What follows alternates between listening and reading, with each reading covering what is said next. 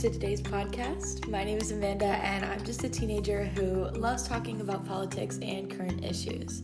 Thank you guys for tuning into this episode. All right, let's cut the small talk and just jump right in. Ever since I was about 12, I have been super interested and passionate in criminal justice in America. And someday I really want to be a criminal attorney.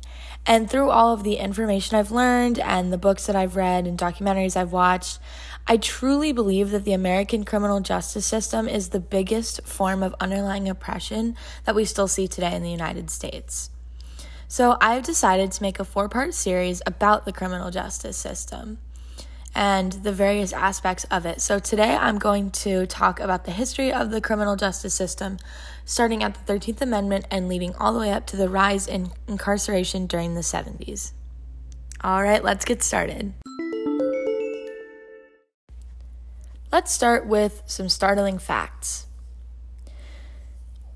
While the US only holds 5% of the world's population, we hold 25% of the prison population. So, this is a really common statistic that I hear a lot when people talk about criminal justice. And just to sort of put that into perspective, one in every four people that are behind bars in the entire world are behind bars in the United States, or the quote, land of the free. The Center for American Progress reports that people of color are overrepresented in the system. While they only make up 13% of the overall population, they make up 60% of the prison population. In addition to that, if you are a convicted felon in most states, you can no longer vote. So that means that 1 in 13 African American men do not have a voice in government. There are more people behind bars in the United States than there are people living in big cities like Phoenix, San Diego, or Dallas. In addition, the prison policy reports that 80% of people in jail are simply just awaiting trial and have not yet been convicted. So, why? Why does America have such high rates of crime and incarceration? And has it always been like this? The short answer is no. The prison system in America has created controversy ever since it began. The first prisons in America practiced public shaming as a way to deter crime. Then, around the 1700s, they used aggressive forms of isolation for prisoners. Prisoners would wake up every day in their cell by themselves, spend the entire day by themselves, and were punished if they so much as talked. The system as a whole really took a turn for the worse during and after the Civil War. So, to fully understand the injustices in our system and how it is so deeply rooted in racism and discrimination, we must take a long look at the 13th Amendment. On a side note, if you haven't seen 13th, the documentary on Netflix, stop listening to this and go watch it. It is an incredibly, incredibly well done documentary, and a lot of the information I got for this podcast is from that documentary. Okay, so let's talk slavery. Slavery in the United States existed as what the Southerners would call an economic necessity. And so they tried to claim that they needed this free labor because that's how they made all their money and they were able to sell all of their products around the world. And after the Civil War, slavery was ended. And so 4 million people that used to be used for free labor were now free and not forced to work on the plantations. And so the Southerners were essentially left without any labor, and then they would have to pay for their labor, which they claimed would sort of throw off their economy. Well, thankfully for them, there's this huge loophole in the 13th Amendment that they took advantage of very heavily. So, right now, I'm just going to read the 13th Amendment for you uh, word for word. So, this is the 13th Amendment of the United States Constitution. And it says, Neither slavery nor involuntary servitude except as a punishment for crime whereof the party shall have been duly convicted, shall exist within the United States or any place subject to its jurisdiction. So essentially, what that means, or what people take it to mean, is that you can't, slavery cannot exist, free labor cannot exist, except if you are a prisoner. And so, what, especially what the South did was to get their labor back, they would exploit um, these freedmen. So if they were caught stealing, if they were caught petty crimes, nothing like serious, like just petty crimes, they would arrest them and force them back into free labor. And they would have these incredibly long prison sentences because they needed the free labor to survive after the Civil War. And that was really where the criminal justice system took a huge turn and stopped being about punishment and rehabilitation and started being about uh, free labor and restoration and all of those things that have really ruined our criminal justice system all the way up until the current day. And so after the Civil War, what we saw was our first prison boom. So the amount of people in prison after the Civil War skyrocketed because they needed that free labor. And the media at this time, after the Civil War, was really um, honestly, they just did a really poor job in terms of representing what was actually going on. And so oftentimes the media would paint African American men, um, like specifically men, um, but really they just painted every African American as like these animals and violent. But um, they'd paint African American men as violent, especially towards white women in the media. And that's a big thing that you're going to see throughout. Um, this entire podcast is how often that happens. But one big thing that, or a huge turning point, um, was The Birth of a Nation. So, which was a movie, but just before I get into that.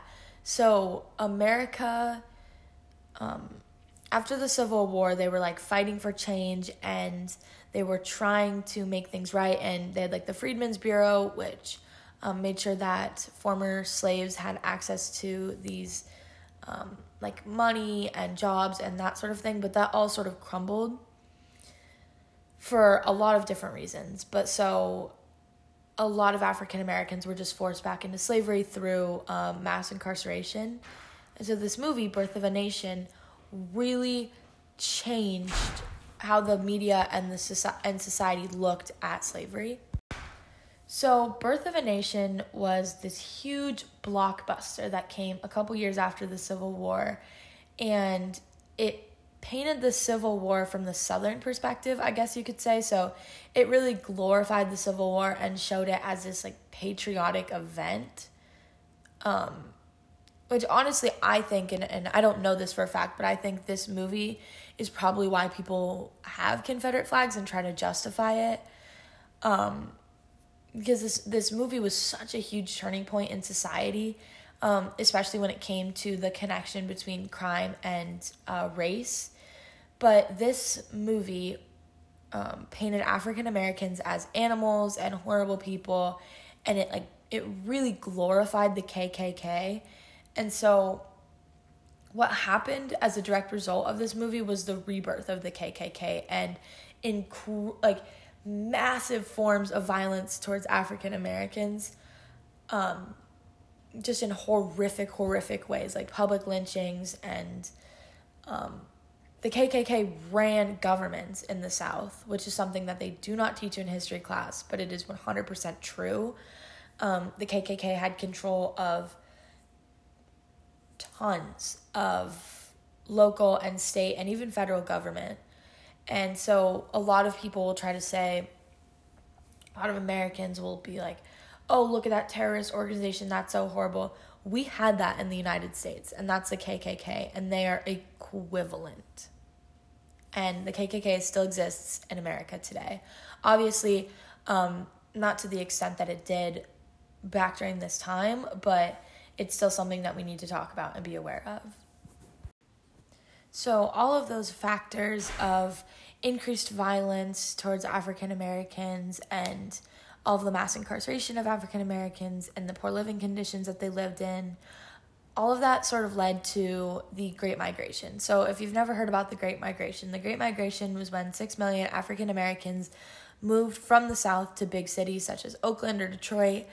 Um, and they did this for two reasons one, to escape the oppressive South that was primarily ran by the KKK, um, or had lots of um, violence within the KKK towards their communities, and so they moved to the north uh, for that reason, and also for better economic opportunities. So this was during World War One, and so they a lot of the workforce was gone, and so African Americans were able to get factory jobs and get jobs that actually paid um, a livable wage. Um, and so that was incredibly important, and that was something that really changed demographics in America. So after the Great Migration, um, the this violence and horror that was America, um, and overt violence, kind of there was a shift in culture, and so it, it turned from just outward violence and all these horrible things to underlying and legal forms of racism that are really still embedded into our country today. Um, we have the Jim Crow laws, which, if you don't know what the Jim Crow laws are, they were a collection of state and local statutes that legalized racial segregation. For example, di- denying African Americans the right to education or the right to vote. This was also in the era of separate, uh, separate but equal. Of course, we know that it was not, in fact, equal at all um, just separate. And so all of these forms of racism and discrimination within the government led directly into the civil rights movement because people began to feel that they were not represented within their government and thus they had every single right to um, revolt against it and speak out against it. And so that's what started the civil rights movement. So, if you guys are still listening, I'm sure you're wondering what is all of this random history have to do with the criminal justice system? Like, did I just go off on a tangent? No. So, all of those things that led up to the civil rights movement um, are incredibly important in this conversation because they show how history in the United States has been connected to race. And so, by looking at things like the Great Migration and um, the 13th Amendment that really allows us to understand why there are why people of color are overrepresented in the system because the system was not even built to protect them. And so that's why it's important to talk about that and to see that those disparities to understand um, so we have to understand society before we can understand institutions. Um, so that was what society looked like back then. And so now we're getting into the institutions. Okay, so now that we have a background of what society looked like back then and why people were moving and all of those different factors, now let's talk about the civil rights movement and how it connected to um, the criminal justice system and mass incarceration. Yes, the civil rights movement impacted criminal justice in America. So, the biggest way that it did so was a lot of the, specifically Nixon but a lot of politicians at this time used the civil rights movement to um, as a scapegoat to kind of deny these different people rights and voting rights because they were afraid that they would lose. Um, one thing that I think is really important to talk about so I've seen a lot on social media recently people posting, oh, Martin Luther King Jr. would have never done this. Like, you must um, be peaceful and all of that sort of thing to in response to what's going on um, with all of the Black Lives Matter protests. And that is just so historically inaccurate in, to say. And I think that that really shows how poorly our education system, or at least I can speak from mine, teaches us the true history of everything because you learn that Martin Luther King Jr. and all these people were just heroes and um, and and yeah, that they were peaceful and that everything just went as planned. But that's just not the truth of what happened because to be a part of a revolution, you have to speak out against something. And Martin Luther King Jr. was once named the most dangerous man by the head of the FBI. So he was not always revered as this amazing, like, man who is making great strides. Of course, we look at him like that now because we have the context and we have the knowledge to look at it like that. But back then, it was not that simple. It was not that. Um, it, it, it's not that simple to understand why these things are the way that they are, and you have to understand history to be able to have conversations about what's going on in the current day. Uh, in addition to that, we have Fred Hampton. Uh, he was the leader of the Black Panthers, and Fred Hampton was killed by police while he was in his home sleeping next to his pregnant fiance. So that is just proof again that the government was afraid of these civil rights movements and wanted to um, stifle their voices and protect themselves from all of the mistakes that they had made and they didn't want to see society change and so they were killing all of these civil rights leaders and painting this movement as this violent horrible movement so that a they could get elected and B, so that society could stay the way that it is and not grow and change. So, if that sounds familiar, it is familiar. It's happening again. Um, it's sort of shifted a tide in society where people questioned if civil ri- if the civil rights movement was a good movement because the government painted them the people participating in the movement as criminals, which as we know was just so horribly inaccurate. And that's the problem with um, the government and media at the time was that they really portrayed things that were not true in connection to these big movements to just to protect themselves. Now let's move into the era of Richard Nixon and mass incarceration and this idea of law and order. Everybody knows that Richard Nixon was a horrible president, um, a horrible guy, a corrupt politician, all of those things. I could go on, but um, what he did, and arguably one of the most detrimental things that he did during his presidency, was discredited this entire movement um, of criminal or excuse me not of criminal of civil rights and lgbtq plus rights and women's rights he used this coin to this like he coined this term law and order and which by the way the president of the united the current president of the united states donald trump continues to tweet out that phrase law and order and so know where those sort of phrases come from this one comes from a very very discriminatory discriminatory past because richard nixon would say law and order as a way to a um, for citizens to be fearful, but also to um, criminalize movements, like I said, such as the women's rights movement, civil rights movement, and LGBTQ plus movements. So you'd say, I believe in law and order, so people shouldn't be protesting on the streets because um, they're so violent and they're all criminals. And um, yeah, it was it was honestly in short, it was a way to be uh, racist and against change uh, without being like super obvious about it. Um, yeah, it it it criminalized people for speaking out about injustices to help Nixon politically. That's basically the best way that I can describe it.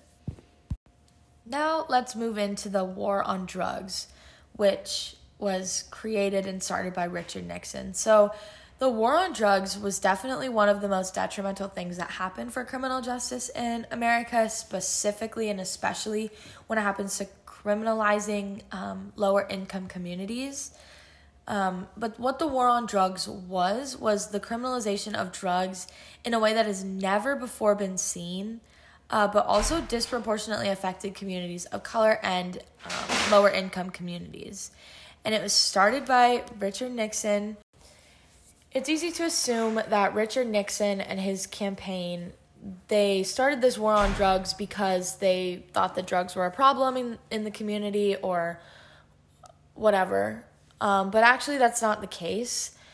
Uh, so, for Nixon's campaign, he had two, what he called two main enemies, and that was the anti war left and African Americans. And so, if you have to stifle opposition in order to get elected, instead of having critical conversations about um, why your stances are the way that they are, then you're probably wrong.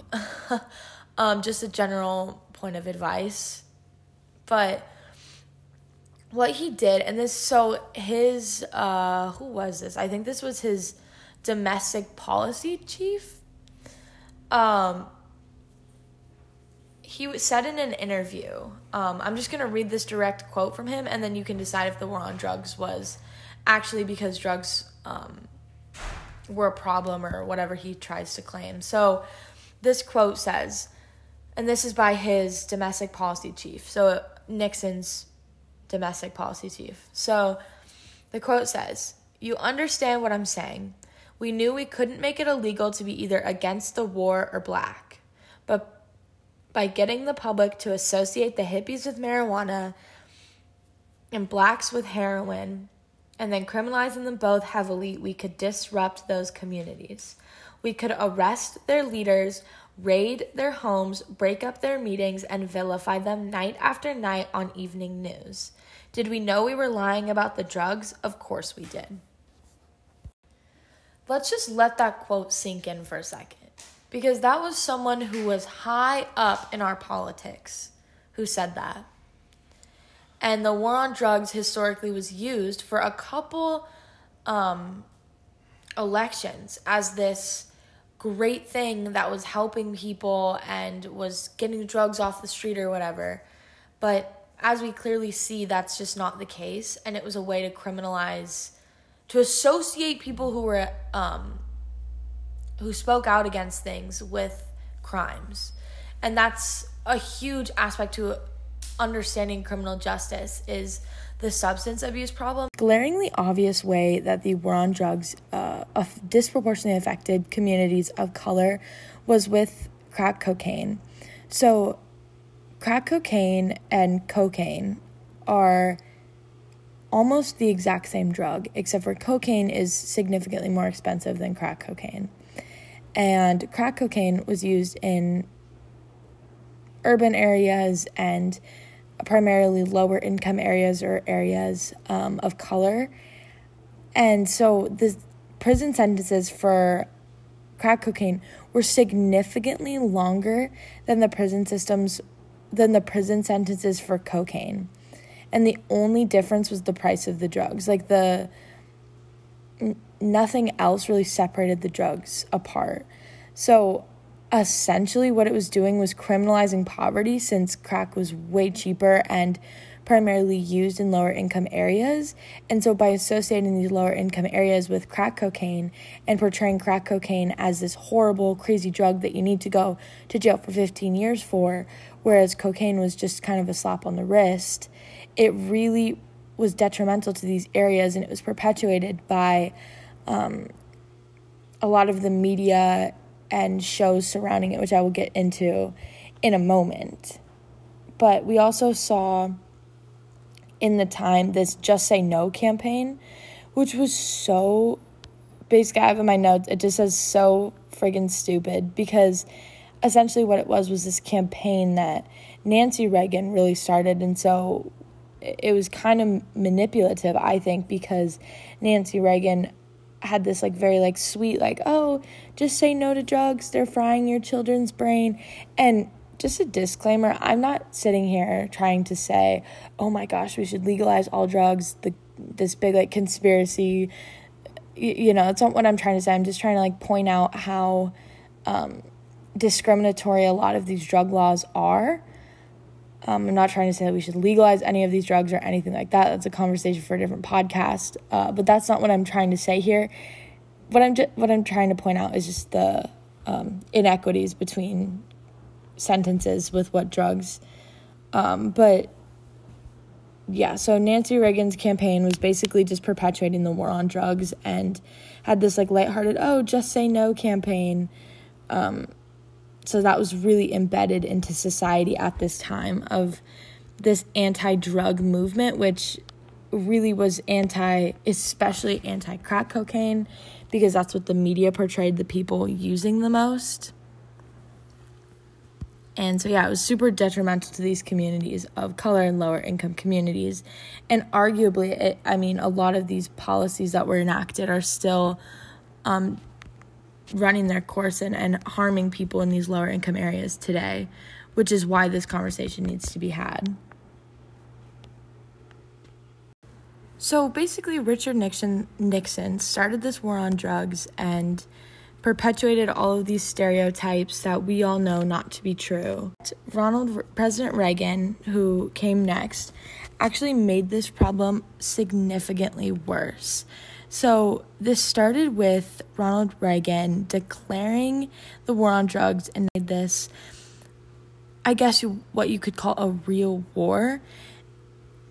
And the ironic thing about all of this is that in the 80s, drugs were not really a problem to most Americans. Like, most Americans didn't think, oh, our, society is plagued with drugs. Um, we need we need to fix it, but Ronald Reagan still pushed this narrative of um, all of these drugs and um, how it was ruining communities. You've probably seen the ad with the egg, where they like crack the egg into this into the frying pan. Also, during this time, we saw this fine. I keep saying we saw. I'm so sorry, but there was this financial crisis, and Ronald Reagan's way of dealing with this financial crisis was no more social programs. Okay, we're not going to help any more people out. Um, so the richer got rich and the poorer got poorer, was basically what happened. I'll skip the nitty gritty details because you can imagine what happens when you get rid of social programs and cut social programs. Um, but it also made the drug crisis in America significantly bigger because, as I previously stated, um, a lot of the drug problems were concentrated in um, lower income areas, specifically, especially like criminalized in lower income areas, and uh, which like perpetuated the circle between poverty, incarceration, and drugs, which they're all intertwined. And I'll be going over that a bunch during this series. Um, but yeah, essentially, it just made this drug crisis a lot bigger, especially in lower income areas, because of the connection between poverty and drugs. And since poverty was um, since poverty rates were climbing, drug use was climbing. Okay, getting back to what I started to mention earlier with the media and how the media portrayed um, certain drugs in certain areas. So, first of all, the media's whole angle, and this was like kind of coupled with um, politics, and, and all this is kind of intertwined, but essentially what it did was it painted African American, so African Americans and um, like uh, honestly, people in color in general um, were are overrepresented in the media as criminals, which is a is a scare tactic, is a fear tactic, a way to make people feel afraid of people of color. Um, or afraid of certain areas. His whole angle was to make people afraid and make people feel um, afraid of people of color and also areas of color, really. And um, they sort of coined this term super predators, um, which was basically just assigned to people of color. Um, and people of color were really painted in the media as like these animals that needed to be controlled.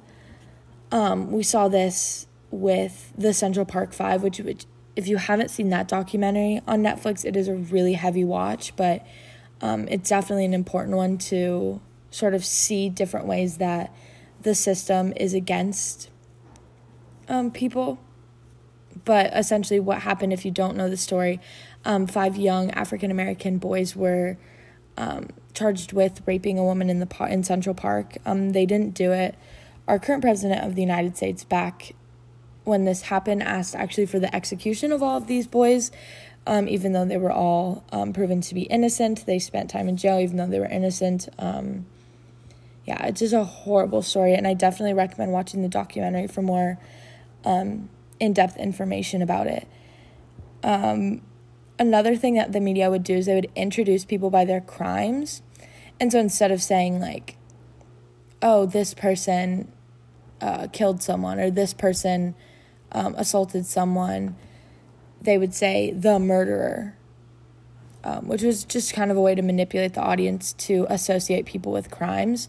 Also, a big um, perpetrator of this is the show Cops, which, um, being completely transparent, I remember um, my dad used to watch Cops, and I used to like see it on when he would watch it, and I never thought anything of it. I never like it never crossed my mind the horrible stereotypes that they were perpetuating, but um, now looking back at it as informed as I am now, like I can't even believe that they would allow a show like that on the air because um, it subtly but not so subtly painted these lower income areas as like areas ridden with crime with like crazy people and that's so detrimental to communities because I, I mean I don't even need to explain why that's detrimental to communities. And so yeah, like there were a lot of shows like that that came around in this time now the Bush election comes. And so it's George W. Bush. Uh, he's running against.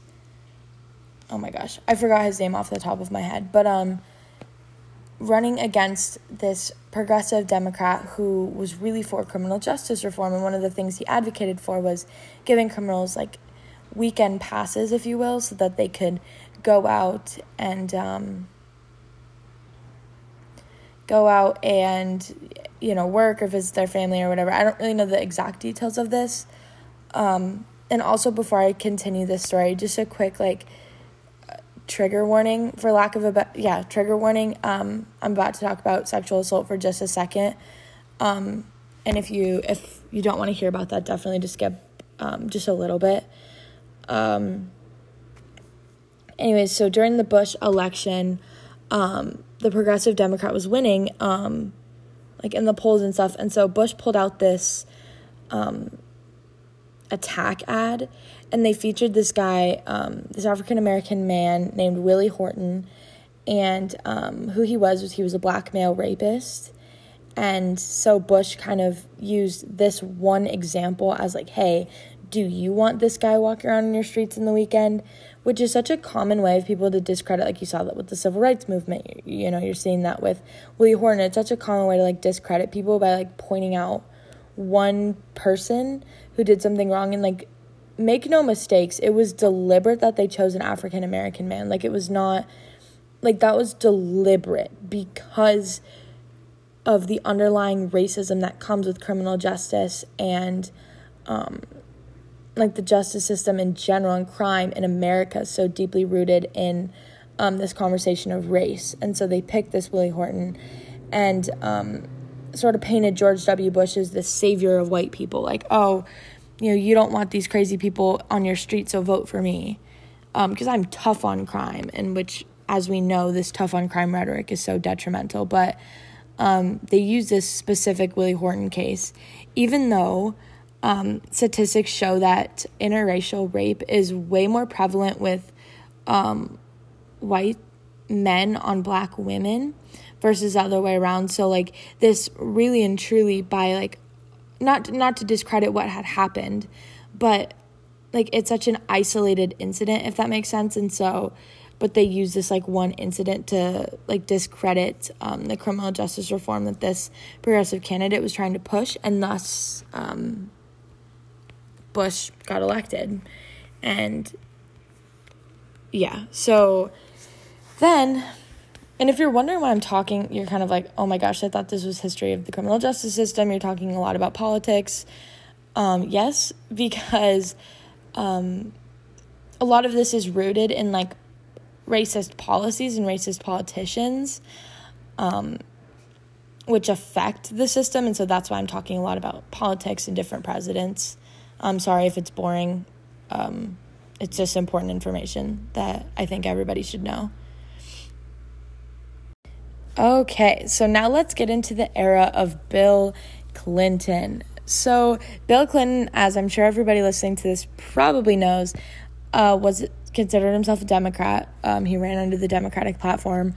Um, but because these last couple presidents had all been Republicans and all won under the basis of being tough on crime, he Bill Clinton decided to adopt a centrist view that was tough on crime because Democrats kept losing because they were seen to be not tough on crime. Um, and Bill Clinton created a lot of things that were just so horrible to criminal justice. And I feel like an important conversation to be had is that just because people fall under certain party lines. Like just because Bill Clinton called himself a Democrat and Democrats are supposed to be like um, really pro criminal justice reform doesn't mean that he is not guilty of doing the same things as these other Republicans did, which was all just detrimental to criminal justice reform. And I think that that's a conversation that needs to be had. So, anyways, so Bill Clinton, a couple of the main things that he did that I just want to highlight. So, First was the st- the three stri- strikes three strikes law, excuse me. So basically what that was was your third felony, you are put in jail for life. And it also created mandatory minimums. And so mandatory minimums are when the judge um, can't sentence you for less than say 5 years uh, for a certain offense. So the judge can't take in can't use their discretion to say, "Oh, you know, you're you're 15, you've never been in trouble before. Um, yeah, I understand the situation, and I'm going to let you off on, you know, parole or whatever. They have to sentence you for at least five years, um, while also making your third felony, you're in prison for life. And so that really contributed to mass incarceration um, because a lot of people were being locked away without the discretion of the judge being able to say like oh i understand their situation and i'm not going to send them to jail for this long but now they have to at least send them for this long, so it makes a lot of prison sentences longer. Um, which, as like I'll get into on another episode, it's incredibly damaging to your mental health to be in prison, and so to keep these long sentences, it's just horrible for prisoners' mental health and really, really contributes to um, the recidivism rates that we see in the United States compared to elsewhere. In addition to that, Bill Clinton had the 1994 crime bill, um, which was also co, I believe, co written by Joe Biden. I don't really know, but what I do know is that Joe Biden had a big role in this, which, like I said before, we can't just excuse people because they fall under a party that we believe in. I think that they still need to be held accountable for bad things that they did. And the 1994 crime bill is a bad thing that happened in American history and nobody is excused from that just because they're a, a Democrat or you know they're pro criminal justice reform now or whatever.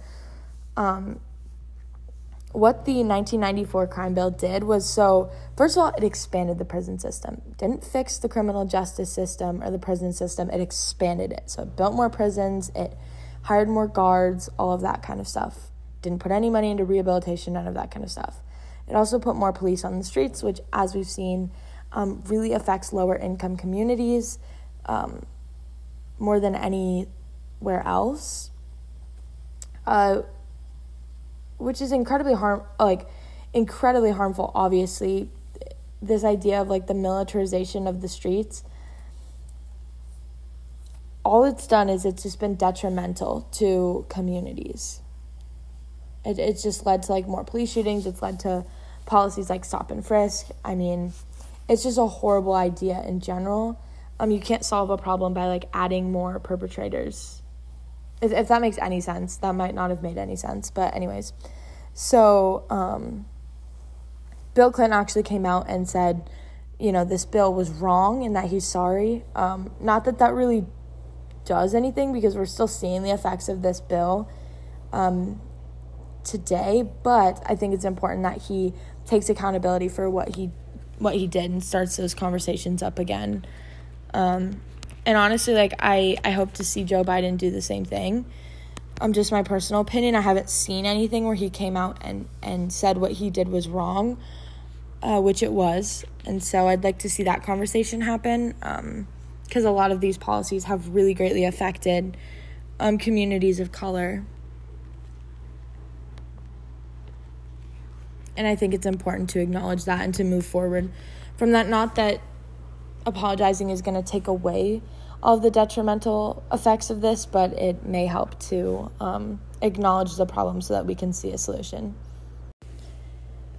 To sort of end this episode out, first, um, I just want to say that these systems that I've talked about this entire episode are so embedded to help the rich and to hurt the poor. Um, and the cycle of poverty as it relates to incarceration is pretty damning. And I think having these conversations are super important. I also think it's important not just to listen to this podcast and be like, oh, thanks, Amanda, for all this like information. Um, definitely go and check out um, other resources, especially resources from people of color, because it's really important to hear their voices and hear them out and hear their firsthand experiences because I could talk all day long about these statistics that I read and my opinions that I have, but it's definitely really important to hear people of color and hear their journey through this system that um, directly affects them. And so I, I strongly encourage um, listening to different podcasts and reading different books and just expanding your knowledge um, on this topic because it's a really, really deep topic. And this episode really just scratched the surface. Um, yeah, just to finish it out with a statistic that I for- forgot to mention, um, but really just shows how um, detrimental these last 30 years have been in terms of incarceration in the United States. So in 1970, we had 357,000 people behind bars, and we have 2.3 million today. So that huge jump is clearly because of the systems that were put in place by people like Richard Nixon and Ronald Reagan and Bill Clinton. All people that need to be held accountable for their actions and conversations need to happen about the history of the justice system in America before we can begin to solve it. Um, honestly, at the end of the day, we owe it to every single person, no matter any identity that they hold. Um, we owe it to them to have equal justice under our law. We cannot continue to ignore these issues that plague our community with injustice. We need to end the stigmatization and ignorance that comes with the word prison and become a community ready to reach out and help people succeed. All right, thank you everyone for tuning into this episode. Please check out 13th, the documentary, Just Mercy, the movie, or there are also tons of other resources. Um, that can help educate you guys on this issue. Next month, we will talk about bail and public defenders and all of the problems that come with that. Thank you all so much for listening, and I hope to talk to you all very soon. Bye.